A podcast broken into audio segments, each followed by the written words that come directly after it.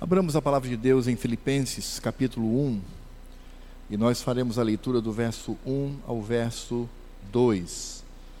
Iniciaremos hoje, pela graça de Deus, a exposição deste livro, que também acontece da parte do pastor Gessé. Estamos juntos, seguindo o mesmo livro e as mesmas referências, para que em ambos os cultos tenhamos a mesma exposição da Escritura Sagrada. Filipenses capítulo 1, do verso 1 ao verso número 2.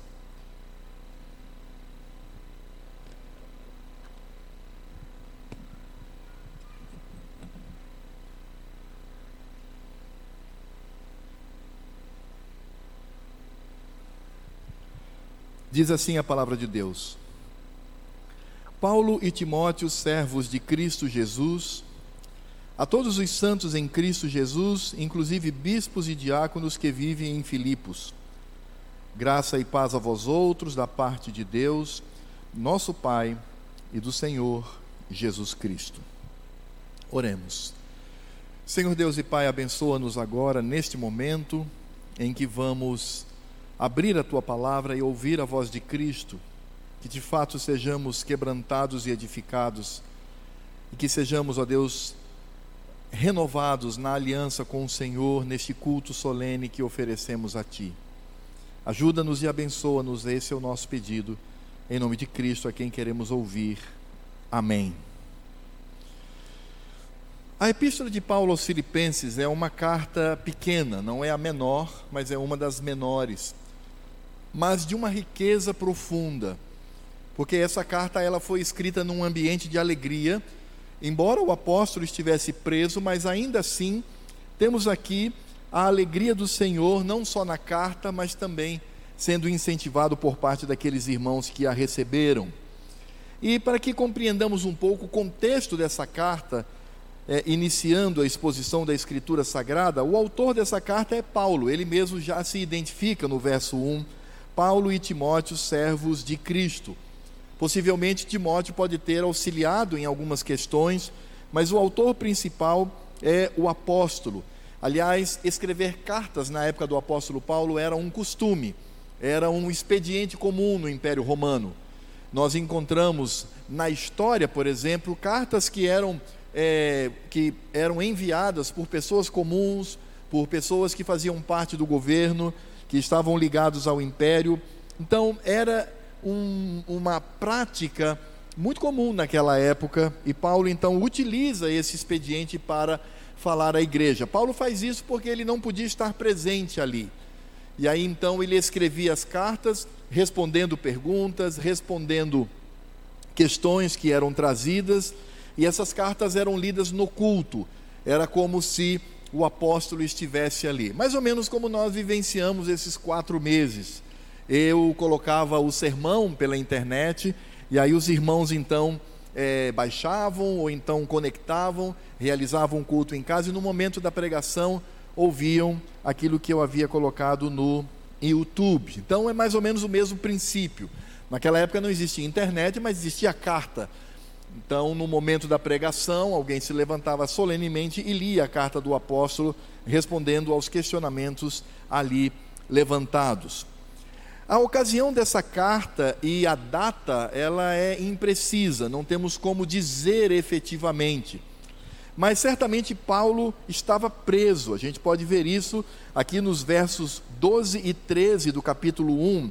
Ele diz: Quero ainda, irmãos, cientificar-vos de que as coisas que me aconteceram têm antes contribuído para o progresso do Evangelho, de maneira que as minhas cadeias em Cristo se tornaram conhecidas de toda a guarda pretoriana e de todos os demais. Então, certamente, Paulo estava preso, provavelmente em Roma. Aqui ele fala da guarda pretoriana, e lá no capítulo 4, verso 22, ele fala os da casa de César. E aí inferimos que ele se referia, claro, ao palácio do imperador. Claro que ele poderia estar preso em outra região, mas é consenso que ele está preso ali em Roma. E aí coincide com Atos, capítulo 28, no finalzinho do livro, versos 30 e 31, quando fala que ele, o apóstolo, estava preso, era uma prisão residencial, domiciliar, ele estava em casa, e ali então ele recebia, ele tinha um soldado que estava atado a ele durante 24 horas, e ele podia então pregar e ensinar ali para aquela igreja. Se assim for, então essa carta ela foi escrita entre o ano 60 e o ano 61 da nossa era. Então, muito próximo ainda de Cristo e ali naquele momento dos apóstolos. Os destinatários, ou seja, aqueles que receberam, eram os crentes da cidade de Filipos. Essa cidade era uma cidade muito importante. Ela foi fundada há quatro séculos atrás de Paulo, não é? Com referência a Paulo. Ela foi fundada por Filipe da Macedônia. Esse homem era pai de Alexandre o Grande. E ela se tornou uma cidade muito importante. Era como que uma capital da Macedônia. Era uma cidade importante ali naquela região. E essa importância também se dava porque ela estava ali no entrocamento de uma, de uma rodovia romana, de uma via romana chamada Via Enácia. Era uma via muito importante, onde havia um fluxo muito grande de viajantes, estava ao leste do Império Romano.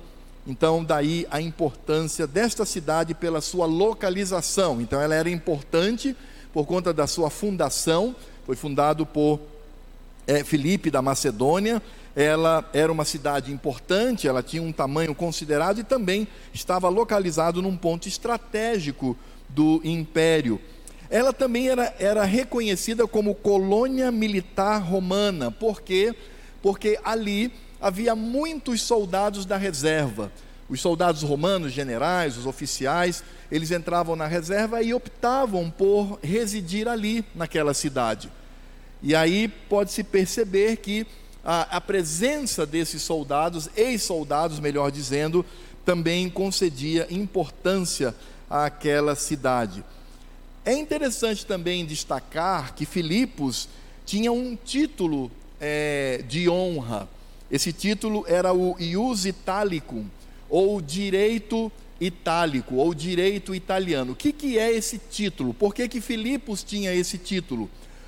Por conta da presença desses ex-soldados, ali se estabelecia um polo do Império Romano de extrema importância. Então, o imperador, ele concedeu esse título para Filipos. Esse título, Zius Itálico, era dado somente às cidades que estavam ali na Península Itálica, onde hoje é a Itália, aquela, aquele mapa que tem o formato de uma bota. Então, as cidades que estavam ali é que eram consideradas Ius Itálico, ou direito itálico mas outras cidades em regiões fora da península eram reconhecidas como 100% romanas e eram então agraciadas com este título. E Filipos tinha esse título, portanto, era uma cidade é, que tinha o direito itálico ou o direito romano. O que significa dizer que todos os que nasciam naquela cidade já obtinham automaticamente o título de cidadão romano. Só tinha título de cidadão romano quem nascia ali na Península Itálica, ali onde hoje é a Itália, ou em algumas cidades onde havia esse título honorífico, ius itálico. Paulo provavelmente nasceu numa dessas províncias, daí ele ter o título de cidadão romano. Além da cidade, nós temos a igreja que está ali, a igreja de Cristo, que foi, claro, a receptora dessa carta. E essa igreja era formada principalmente por gentios.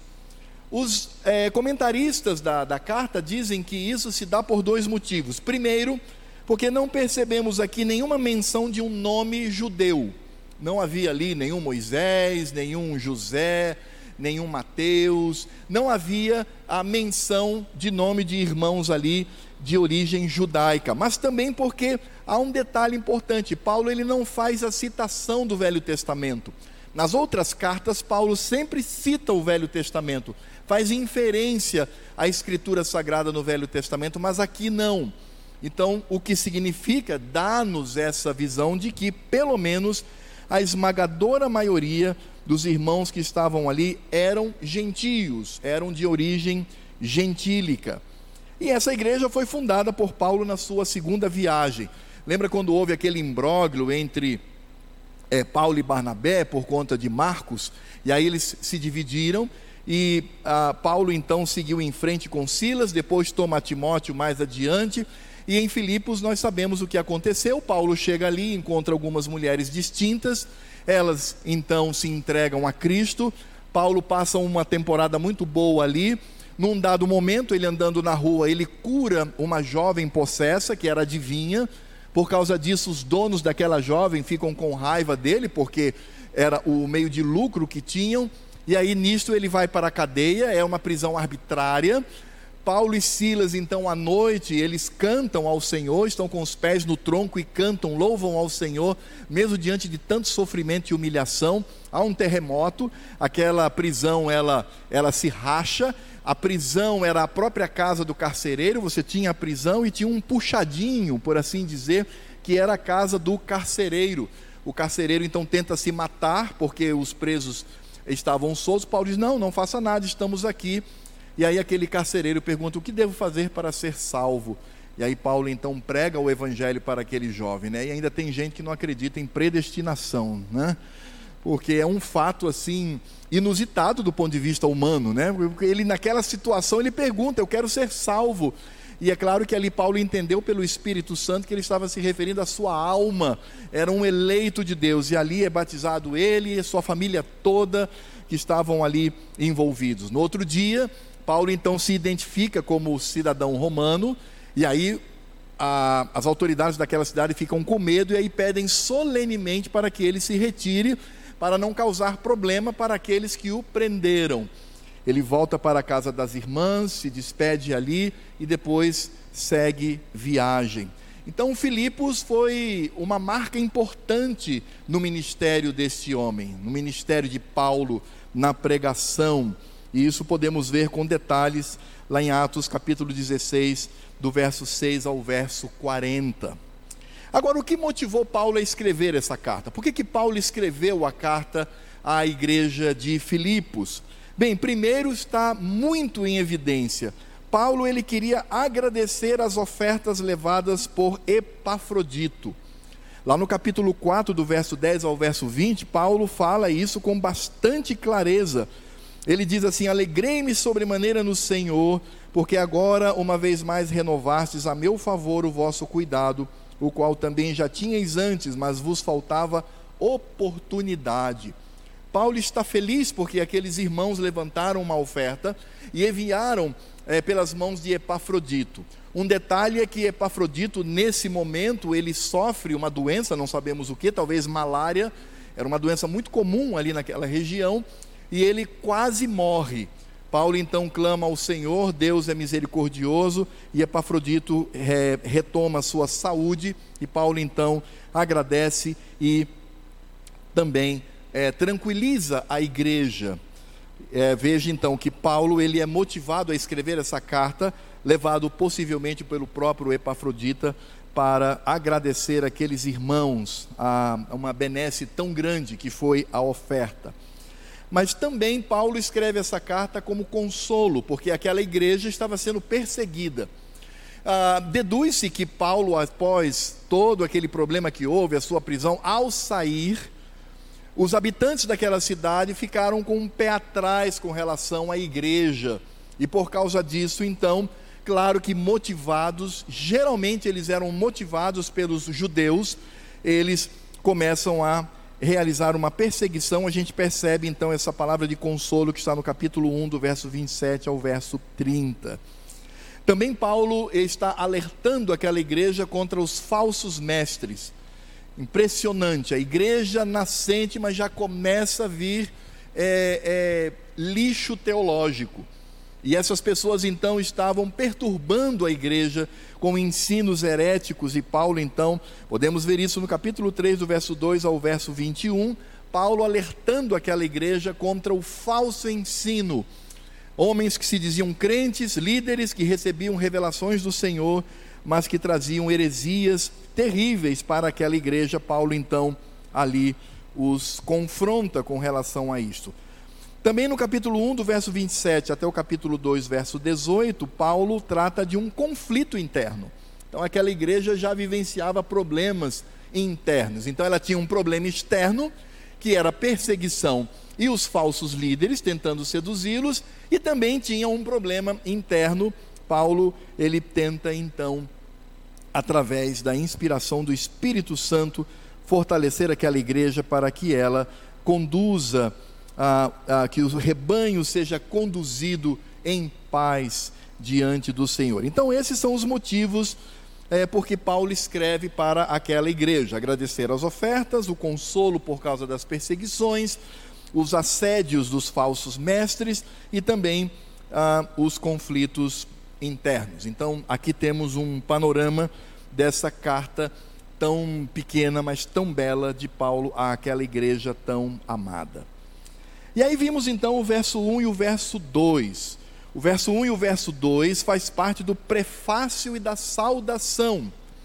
Isso era muito comum também naquelas cartas, quando as pessoas escreviam, primeiro elas se identificavam, elas se identificavam primeiro, davam o seu nome, às vezes o seu posto, e depois para quem ela era dirigida. E Paulo, ele faz isso. Agora há um detalhe aqui, irmãos. Há um detalhe que torna essa carta única na sua introdução, no seu prefácio. É que Paulo ele não diz que é apóstolo. Se olharmos todas as outras cartas, vamos perceber que Paulo diz Paulo, apóstolo de Cristo. Em algumas ele até diz escravo de Cristo, como está aqui, mas ele identifica-se como apóstolo.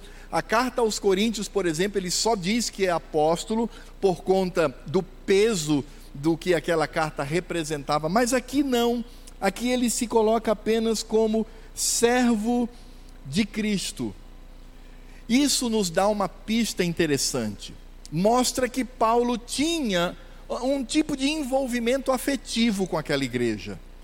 Ele não precisava se identificar como apóstolo, ele não precisava lembrar aqueles irmãos da sua autoridade diante de Cristo.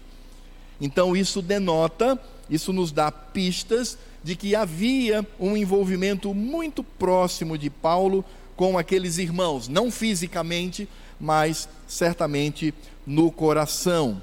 E como eu disse, isso pode ser percebido na fórmula comum dos prefácios das cartas que eram escritas no Império Romano.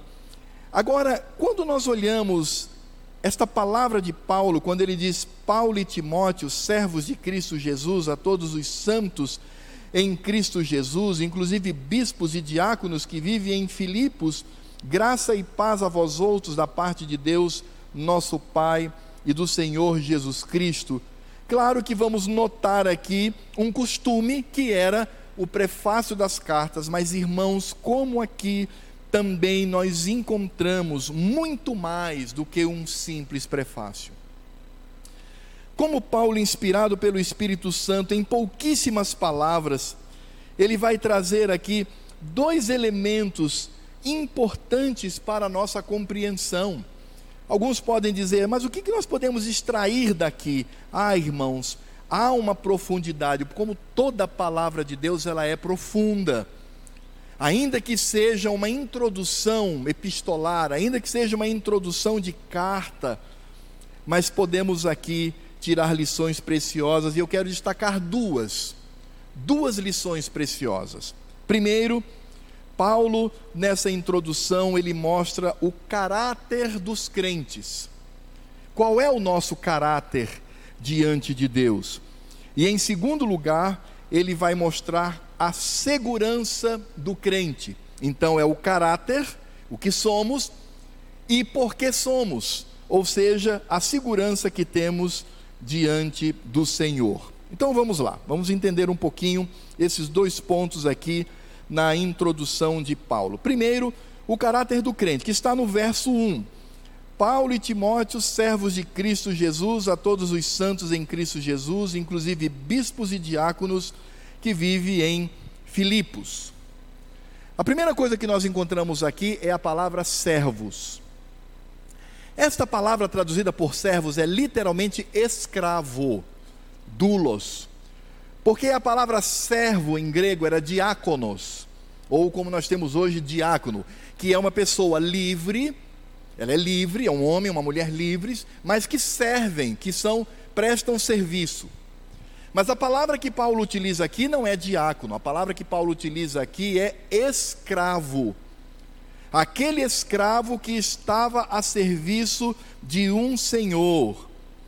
E Paulo, com esta palavra, e ele coloca Timóteo, porque não apenas esse, mas Paulo e Timóteo, escravos de Cristo Jesus, eles vão demonstrar aqui a gratidão que eles têm em viver como escravo de Cristo. E eu vou explicar por quê. Existiam dois tipos de escravos no Império Romano. Existiam aqueles que eram forçados, ou por dívida, ou por despojo de guerra, ou por qualquer outro motivo. Ele estava na condição de escravo sem que quisesse, ele não queria estar ali. Ele era forçado a fazer isso. Se ele se rebelava ou fugia, ele apanhava, era morto, era preso e era de fato um convívio é, terrível entre esse escravo e o seu senhor. Ele não acontecia de maneira amorosa, é, é, em meio à fidelidade, mas era algo forçado. Aquelas pessoas eram forçadas a serem escravas daqueles senhores. Mas existia uma outra qualificação, que eram os escravos que optavam por permanecer nessa condição. O Senhor chegava para o escravo e sua família e dizia: Olha, eu tenho muito carinho por você, você sabe o quanto eu os amo, então eu gostaria de dar a liberdade para vocês. Vocês agora podem ser pessoas livres, eu vou dar a vocês um documento de alforria. E aí aquele escravo dizia assim: Não, meu senhor, eu quero continuar assim, porque eu o amo muito. Por quê? Porque os escravos, eles também faziam parte da família. Aliás, a, a, a palavra família vem de famílias, do latim, que significa escravos. Então, os escravos eles estavam inseridos, tinha o, o chefe, a esposa, os filhos, genro, nora, etc. E os escravos. Todo aquele composto de pessoas fazia parte daquela família, levava o nome daquele senhor. E aí aquele escravo dizia: Não, eu não quero deixar de fazer parte da sua família. E aí o senhor perguntava: Você então voluntariamente quer continuar na condição de escravo? E ele dizia: Sim. Então ele levava esse escravo, encostava a sua orelha num portal de madeira, ele pegava uma suvela, que era um instrumento pontiagudo, e ele então furava a orelha, o senhor furava a orelha desse escravo, e ele então colocava uma marca, então para o resto da vida ele iria servir aquele Senhor, não forçado, mas por amor. E eu não tenho nenhuma dúvida de que Paulo diz aqui: Paulo e Timóteo, servos de Jesus. Porque esse relacionamento entre escravo e senhor deve demonstrar a gratidão do nosso coração é o desejo de permanecermos como família de Deus. Então, quando nós mencionamos o fato de que somos servos de Deus ou escravos de Deus, escravos de Cristo, é preciso que entendamos o contexto histórico dessa expressão. Nós somos escravos de Cristo porque nós queremos permanecer com Ele. Nós somos escravos de Cristo porque queremos fazer parte da família dele, queremos ser protegidos por ele e queremos servi-lo unicamente por amor e gratidão. Veja que Paulo ele não diz que é escravo de qualquer um, mas ele fala escravo de Cristo Jesus, da pessoa gloriosa. Paulo certamente no seu coração via Cristo como Deus Todo-Poderoso. Sim, eu sou escravo por conta da Sua pessoa gloriosa, mas também por conta da Sua obra. Ele me comprou e Ele deu a Sua vida por mim. Ele morreu na cruz do Calvário. Eu deveria receber toda a ira de Deus Pai, toda a cólera de Deus Pai, porque era depravado, era distante do Senhor, eu não tinha direito algum, mas Ele veio, Ele me amou, Ele morreu em meu lugar, voluntariamente deu a sua vida por mim. Como não servir a esse Senhor? Como não ser escravo desse Senhor? Como não fazer parte dessa família? É por isso que a expressão ela perde a dureza que muitas pessoas pensam e ganham este significado tão lindo, o desejo de estar com Cristo, reconhecendo a sua obra sobre nós. E também demonstra a vontade que Paulo e Timóteo tinham de satisfazer a vontade de Cristo, e isso aponta para prioridade. A prioridade de Paulo e Timóteo era servir a Cristo, é obedecer às suas ordens. Eles não tinham nenhuma outra ocupação. E é por isso que nós nos lembramos do que o próprio Cristo fala em Lucas 14, de 25 a 33, quando o Evangelho diz assim: Grandes multidões o acompanhavam e ele, voltando-se, lhes disse: Se alguém vem a mim e não aborrece a seu pai e mãe e mulher e filhos e irmãos e irmãs e ainda a sua própria vida. O que Jesus está dizendo aqui é: se alguém vem a mim e não ama menos ou não ama mais a mim do que, e aí família, etc., sua própria vida, Cristo continua dizendo: não pode ser meu discípulo. E qualquer que não tomar a sua cruz e vier após mim, não pode ser meu discípulo. Pois qual de vós, pretendendo construir uma torre, não se assenta primeiro para calcular as despesas e verificar se tem meios para construir? Para não suceder que, tendo lançado os alicerces, e não podendo acabar, todos os que virem zombem dele, dizendo: Este homem começou a construir e não pôde acabar. Ou qual é o rei que, indo para combater outro rei, não se assenta primeiro para calcular se com dez mil homens poderá enfrentar o que vem contra ele com vinte mil? Caso contrário, estando o outro ainda longe, envia-lhe uma embaixada pedindo condições de paz. Assim, pois, todo aquele que dentre vós não renuncia a tudo quanto tem, não pode ser meu discípulo. O que encontramos aqui é que Cristo deseja de nós 100% da nossa vida. E essa é a condição do escravo. O escravo não vivia para si mesmo. O escravo não tinha tempo para pensar nos seus desejos. Ele era alguém que estava constantemente de prontidão, sempre olhando no olhar do seu Senhor, sempre olhando para a mão do seu Senhor, sempre atento às palavras do seu Senhor para lhe cumprir a vontade. É assim que ele vivia, assim era um escravo. Quando Paulo fala que ele e Timóteo são escravos de Cristo, significa dizer que a total prioridade na vida deles era Cristo Jesus. E veja que na vida do apóstolo Paulo, na sua biografia, ele abandonou uma carreira promissora.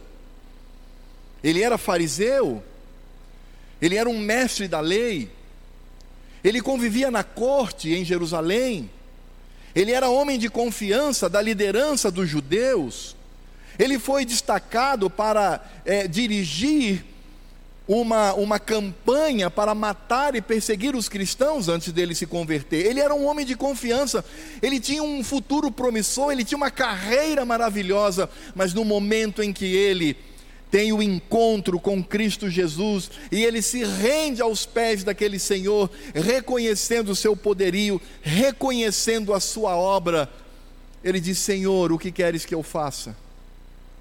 E Cristo responde: Você vai saber o que é sofrer por causa do Evangelho. E ele se propõe a isso por amor. É por isso que Paulo, quando está preso na cadeia, ele canta.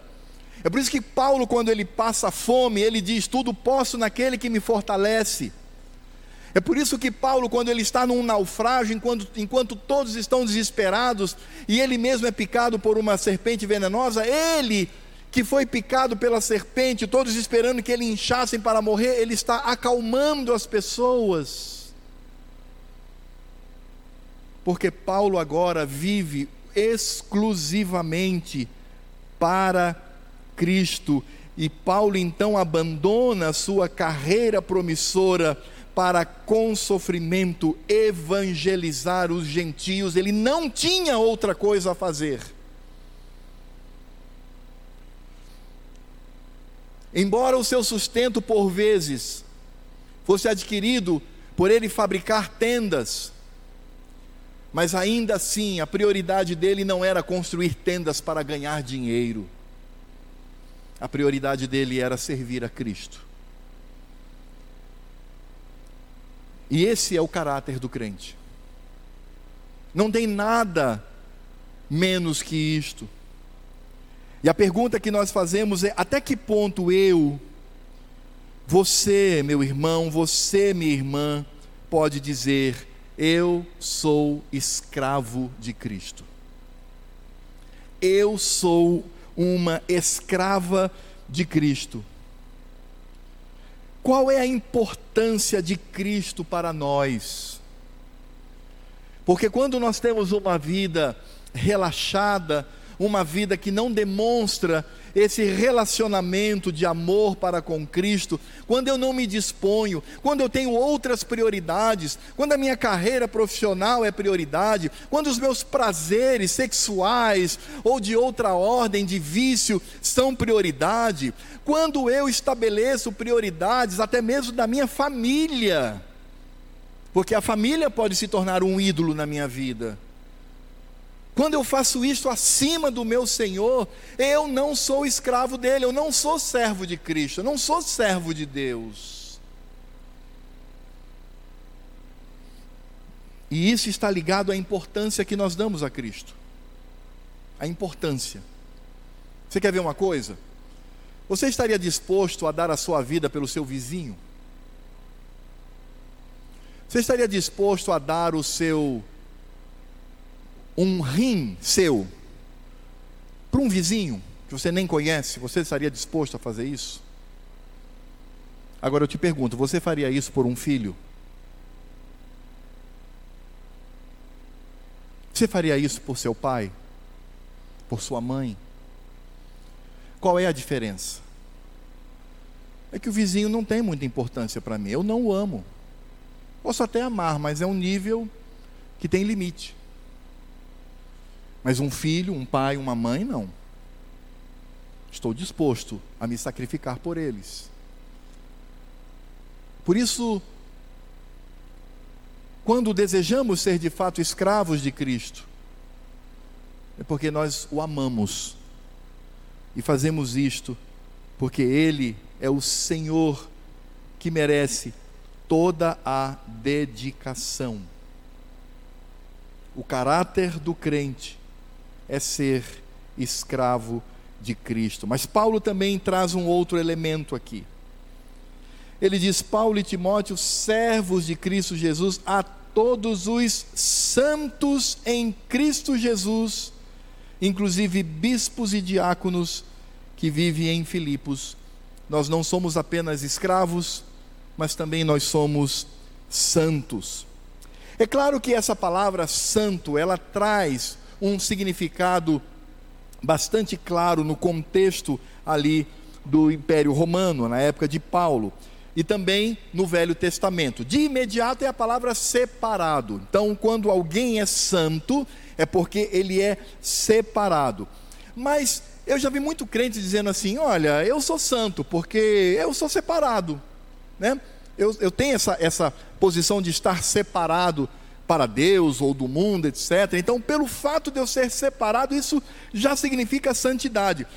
Ser santo não é que você tem que ser puro, você tem que buscar uma vida íntegra, não, é, não, é só porque eu sou separado. Ah, irmãos, isso é um erro. Eu já vi muito expositor da palavra de Deus dizendo isso, e isso me dói aos ouvidos, porque não procede.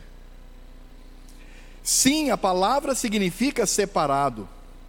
Mas essa separação não pode significar uma condição banal. Por quê? Porque, por exemplo, o diabo, ele é totalmente separado da igreja, mas o fato dele ser separado, ninguém chama ele de santo. Ele é separado em alguma medida, em alguma instância, mas eu vou dizer, o diabo com relação à igreja é santo? Não. O que significa dizer que essa separação o ser santo, que é ser separado por Deus e para Deus, aponta para uma conexão, uma união íntima com o Senhor. Portanto, quando eu ouço a palavra santo, eu preciso entender que ela também traz a palavra pureza de vida. Quando nós olhamos para Levítico capítulo 11, e ali fala, o Senhor Deus fala: Eu sou santo, porque sede santos, porque eu sou santo. E aí então, quando ele diz isso, santificai-vos na minha presença, ele depois vai trazer uma lista dos animais imundos e dos animais limpos ou puros que poderiam ser utilizados na dieta e nos sacrifícios. O contexto de santidade ali fala de pureza e fala de imundícia. Hebreus, no capítulo 12, do verso 14 ao verso 17, ele diz assim: Segui a paz com todos e a santificação, sem a qual ninguém verá o Senhor. Aí eu vou dizer: Bom, tranquilo, eu já sou separado mesmo. Então, eu verei ao Senhor. Sim, meu irmão, você é separado, mas você é separado para ser puro. Veja como o autor de Hebreus continua: atentando diligentemente, porque ninguém seja faltoso, separando-se da graça de Deus, nem haja alguma raiz de amargura que brotando vos perturbe, e por meio dela muitos sejam contaminados, nem haja algum impuro ou profano, como foi Esaú o qual por um repasto vendeu o seu direito de primogenitura. Pois sabeis também que posteriormente, querendo herdar a bênção, foi rejeitado, pois não achou lugar de arrependimento, embora com lágrimas o tivesse buscado. Quando o autor de Hebreus diz assim: Segui a paz com todos e a santificação, sem a qual ninguém verá o Senhor, ele de imediato fala de pureza de vida. Pedro, na sua primeira carta, no capítulo 1, do verso 13 ao verso 16, ele diz: Por isso, cingindo o vosso entendimento, sede sóbrios e esperai inteiramente na graça que vos está sendo trazida, na revelação de Jesus Cristo, como filhos da obediência. Não vos amoldeis, preste atenção, não vos amoldeis as paixões que tinhas anteriormente na vossa ignorância. Pelo contrário, Segundo é santo aquele que vos chamou, tornai-vos santos também vós mesmos em todo o vosso procedimento, porque está escrito: sede santos, porque eu sou santo. Então, o que Paulo está dizendo aqui é que o caráter do crente, além de ser escravo, ele também é alguém que deve buscar a sua pureza de vida. E há um detalhe importante que eu ressalto aqui, meus amados irmãos, que diz que esses santos, eles viviam em Filipos. O que significa dizer que eu devo ser santo e eu devo demonstrar a minha santidade, a minha pureza como testemunho para a cidade. É por isso que a gente deve perguntar: o que pensam de nós aqueles que trabalham comigo? O que pensam de nós aqueles que estudam comigo? O que pensam de nós aqueles que convivem comigo?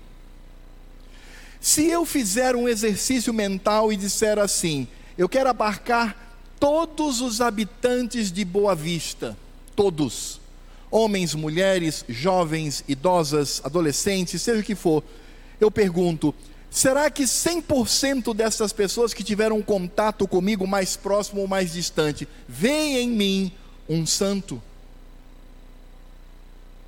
Um homem ou uma mulher puros?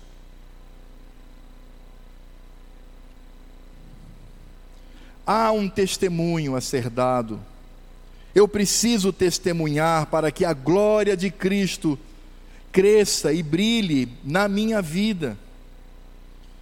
E aí perguntamos: o que significa então nós sermos santos? E de onde vem essa capacitação? Ser santo, irmãos, é uma luta diária. É a luta que eu tenho no convívio para com o meu próprio Senhor, no convívio que eu tenho com a minha família, porque os primeiros a terem o meu testemunho, é a minha casa. Quem tem autoridade para dizer se eu sou um homem santo ou não, em primeira instância, está ali. é a minha esposa e, consequentemente, os meus filhos. O que eles pensam a meu respeito. E isso abrange a todos aqueles que vivem comigo. Por isso é uma luta diária, é uma luta que começa dentro da casa, dentro do lar. O meu cônjuge, os meus filhos, e aí aqueles que convivem, o meu pai, a minha mãe, precisam ver em mim santidade. Não é aquela vida dissimulada, que na igreja é sorriso, é abraços, é estou pronto para servir. Olha, meus irmãos, no que e em casa é um traste. A santidade ela começa dentro do lar. Com aquele que Deus colocou para conviver comigo. Por isso a santidade é uma luta diária, não é uma luta semanal. De domingo eu vou à igreja, pronto, Senhor, agora estou abastecido esse final, toda essa semana, eu nem que eu quisesse eu vou causar algum dano. Não, é diário, você acorda. Todo crente, quando ele acorda, ele tem que dizer assim: Senhor, tem misericórdia de mim e me ajuda para que eu não envergonhe o teu nome. E quando ele dorme, ele diz assim: Senhor, muito obrigado, porque apesar de mim, o Senhor me sustentou com a sua graça. Santidade é dizer, como salmista, que não sejam envergonhados por minha causa, ó Senhor, aqueles que esperam em Ti. Mas é claro que essa luta, ela não vem da nossa força. Nós não temos força para lutar pela nossa santidade. Aliás, quem nos santificou foi o próprio Deus em Cristo Jesus, na sua obra. Quem nos santifica é Cristo. É por isso que Paulo ele diz aqui: a todos os santos em Cristo Jesus. Nós mesmos somos pecadores, irmãos. Nós decepcionamos. Nós levamos os outros à ira, à decepção é por isso que nós devemos estar constantemente em Cristo Jesus. Essa preposiçãozinha traduzida por em, em Cristo Jesus, significa estar em Cristo, viver por Cristo e viver com Cristo. Ser santo em Cristo Jesus é viver unicamente para a glória dEle é viver nele pela atuação do seu Espírito Santo, e é viver com ele, para que ele me auxilie na jornada ao longo da vida. O seu caráter é ser santo, nada menor que isto. E Paulo, inclusive, ressalta aqui a liderança, porque ele diz: santos em Cristo Jesus, inclusive bispos e diáconos. Bispos aqui são os pastores, são os presbíteros. Diáconos aqui, baseado em Atos capítulo 6, também eram oficiais da igreja. Então Paulo está dizendo a todos os santos em Cristo, inclusive você, pastor, você, presbítero, você, diácono, você, oficial, todos que vivem em Filipos. Sim, presbíteros e diáconos, começa com a gente, no exemplo do convívio com a família, com a sociedade, com a igreja e principalmente com Deus. Mas como é que nós podemos ter essa segurança, já concluindo aqui a nossa exposição? Como é que eu posso ter a garantia de que sou um escravo de Cristo e eu sou santo em Cristo Jesus? Porque, como eu disse, nós somos pecadores. Como eu disse, é uma luta diária. A nossa segurança está no final deste prefácio, no verso 2. Graça e paz a vós outros da parte de Deus, nosso Pai e do Senhor Jesus Cristo. Apenas uma curiosidade, Paulo utiliza aqui duas palavras de duas culturas diferentes. Ele usa graça. Essa palavra era muito comum entre os gregos, que é a palavra, eu me permitam pronunciar, porque nós temos até nome de, de moças, senhoras que recebem esse nome. A palavra graça em grego é haris, é de onde vem a palavra caris ou carina. Era muito conhecido entre os, entre os gregos, mas ele também fala da paz. A paz eu também me permito usar aqui a palavra no hebraico, porque todo mundo aqui conhece. É shalom. Graça e paz. Essas duas palavrinhas unem dois povos. Dois povos que estão unidos em Cristo Jesus, por ordem de Deus Pai. Não há mais agora só judeus. E os gentios, eles não se tornam mais importantes do que Israel físico, mas temos aqui dois povos unidos numa única saudação. Interessante que a palavra graça, de onde vem caris, que é de onde vem carina, é, enfim, significa amabilidade, formosura, mercê, gratidão. Dessa mesma raiz vem o alegrar-se, significa alegria. É exatamente isso que Paulo está dizendo. Nós recebemos a graça do Senhor, isso comunica bem a nós hoje. Recebemos essa graça não merecida, o Senhor que resolveu nos amar e nos deu contentamento. É por isso que Paulo, nessa epístola, vai dizer no capítulo 4, verso 4: Alegrai-vos no Senhor. Outra vez vos digo: alegrai-vos, alegrai-vos ali. Traduz uma palavra que vem da raiz caris, graça. Sejam agraciados, irmãos, sejam graciosos. Esta graça e a paz no contexto dos judeus, evocava tranquilidade diante dos conflitos da vida. Diante dos conflitos, eu tenho a paz do Senhor no meu coração. Mas é importante nós ressaltarmos que Paulo fala graça, uma palavra do costume grego, paz, uma palavra do costume judeu ou hebraico, a vós outros, mas ele diz, da parte de Deus, nosso Pai, e do Senhor Jesus Cristo. Não é qualquer paz, não é qualquer graça, mas é da parte de Deus, nosso Pai, do Senhor Jesus Cristo. Essa é a nossa garantia. E não podemos falar desta paz e desta graça sem lembrar o que diz Romanos capítulo 5, versos 1 e 2, que as nossas crianças já estão inclusive cantando esses versos. Diz assim: Justificados, pois, mediante a fé, temos paz com Deus por meio de nosso Senhor Jesus Cristo, por intermédio de quem obtivemos igualmente acesso pela fé a esta graça, na qual estamos firmes e gloriamo-nos na esperança da glória de Deus. E é por isso que Paulo em seguida fala também nós nos gloriamos nas tribulações.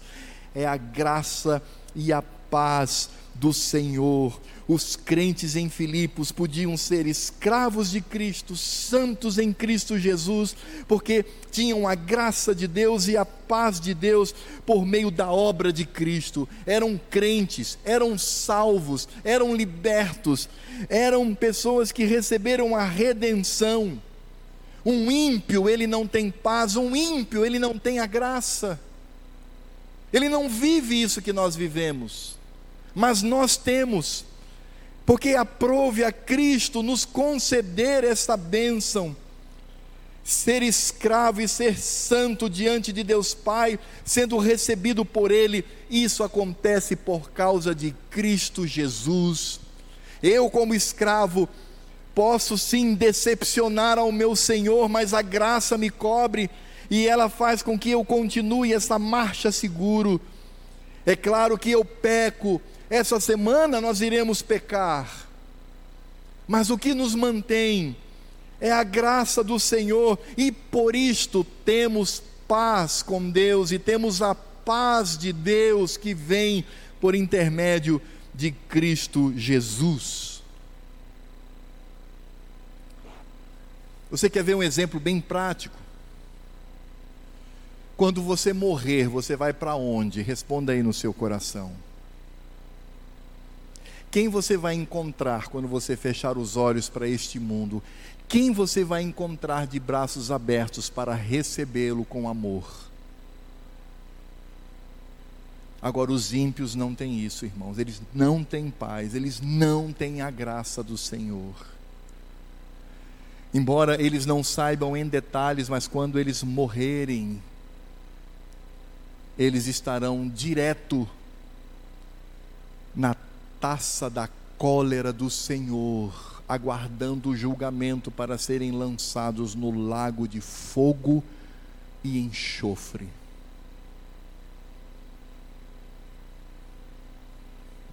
É por isso que nós temos paz.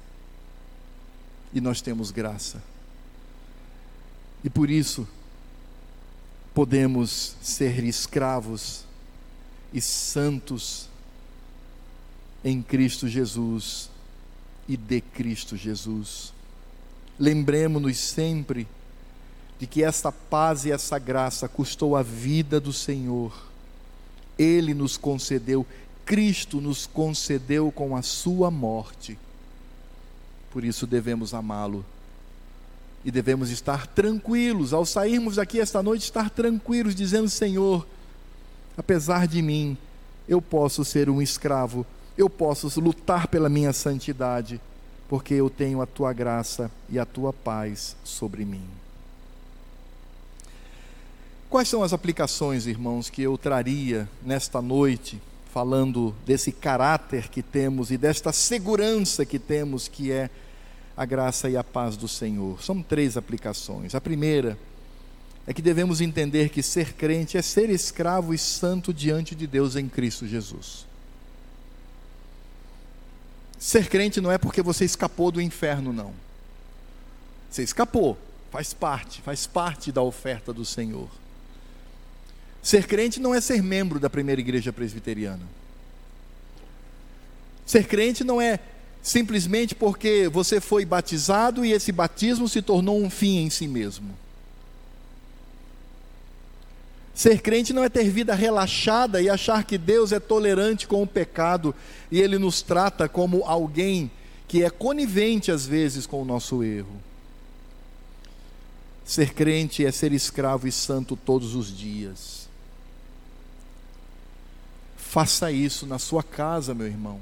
Seja escravo de Cristo e santo na sua casa. Seja isso no seu trabalho.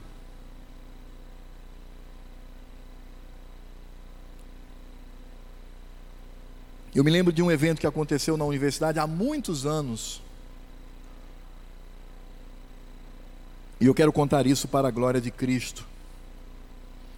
Algumas alunas e algumas servidoras estavam planejando uma dessas festas promíscuas, essas festas imundas. E elas pegaram então a relação dos professores. Estava lá com uma das secretárias, pegando. Eu soube disso porque essa secretária depois veio me contar.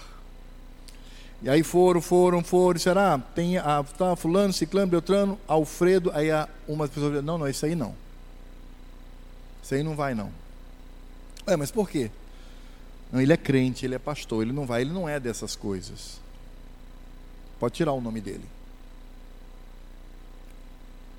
E eu lembro que quando eu soube disso, irmãos, o meu coração se encheu num misto de alegria, mas de temor. Porque eu disse: Senhor, há olhos que me veem aqui nessa instituição e eu preciso testemunhar de Cristo. Eu sou uma pessoa muito radical, assim, eu sou dos extremos, né? Eu lembro que a minha esposa, há alguns anos, ela dizia assim: amor, seja mais dócil, né? Você é muito durão lá. E eu disse: não, mas não, mas não precisa, não precisa exagerar, né? Então, isso foi um alerta, foi uma, uma reprimenda boa, né? Porque ela disse: ah, seja mais tranquilo, fica tranquilo porque foi algo que eu coloquei no meu coração, porque eu sei o que é aquele lugar lá. Eu sei o que é aquele lugar. Por isso, isso não enche o meu coração de vaidade. Eu não estou falando isso aqui diante dos irmãos para vocês dizerem: olha, pastor Alfredo, longe de mim isso, eu sou pecador. mas é para dizer que olhos nos veem, comentam por trás.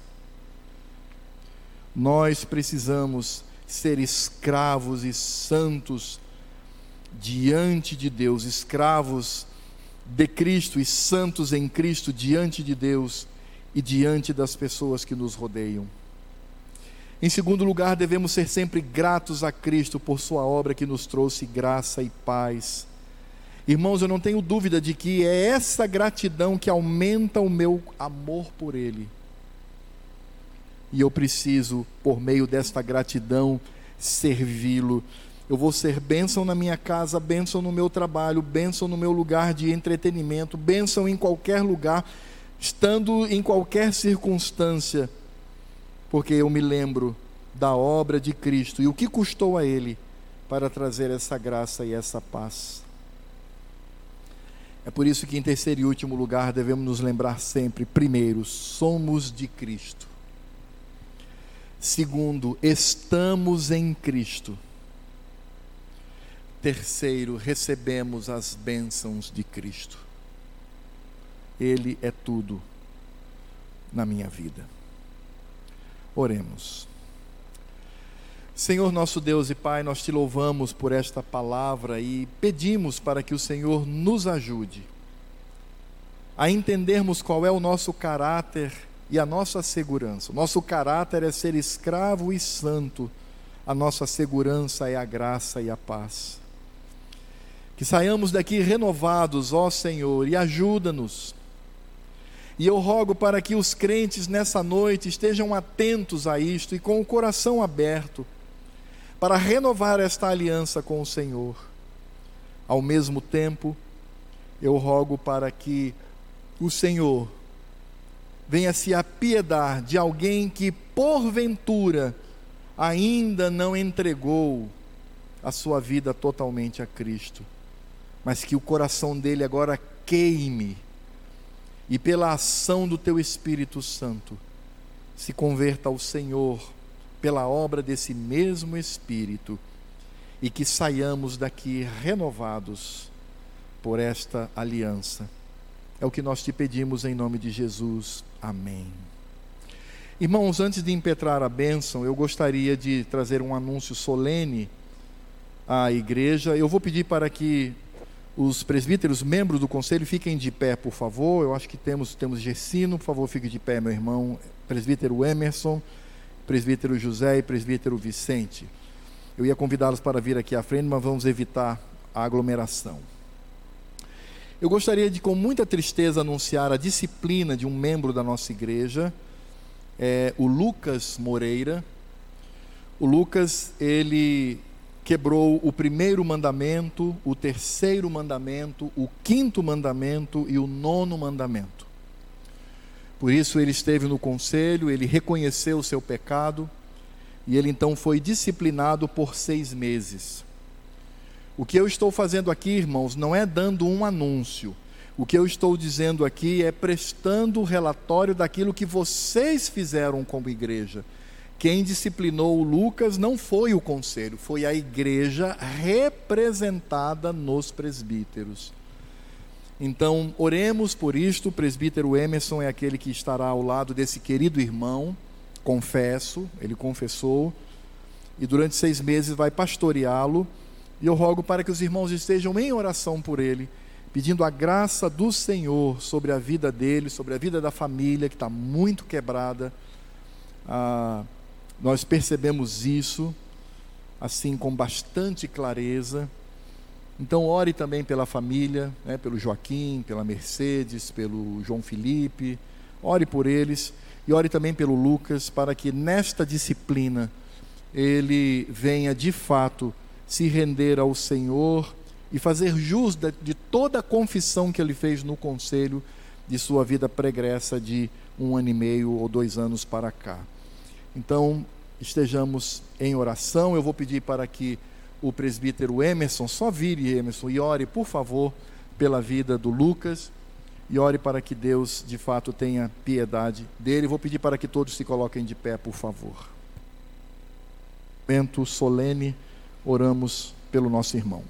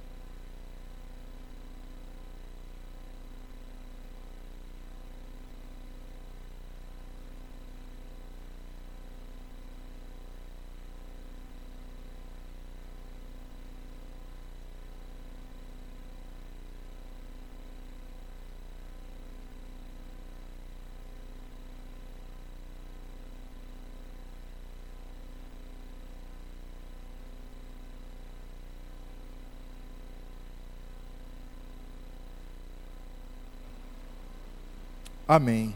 E que a graça do Senhor Jesus, o amor de Deus Pai, a comunhão e a obra do Espírito Santo esteja sobre a minha vida e sobre este povo aqui reunido e sobre todo o povo de Deus reunido na face da terra, que hoje atendeu a convocação do Senhor, até que ele venha. Maranata, vem Senhor Jesus. Amém. Pode sentar, querido, só alguns avisos.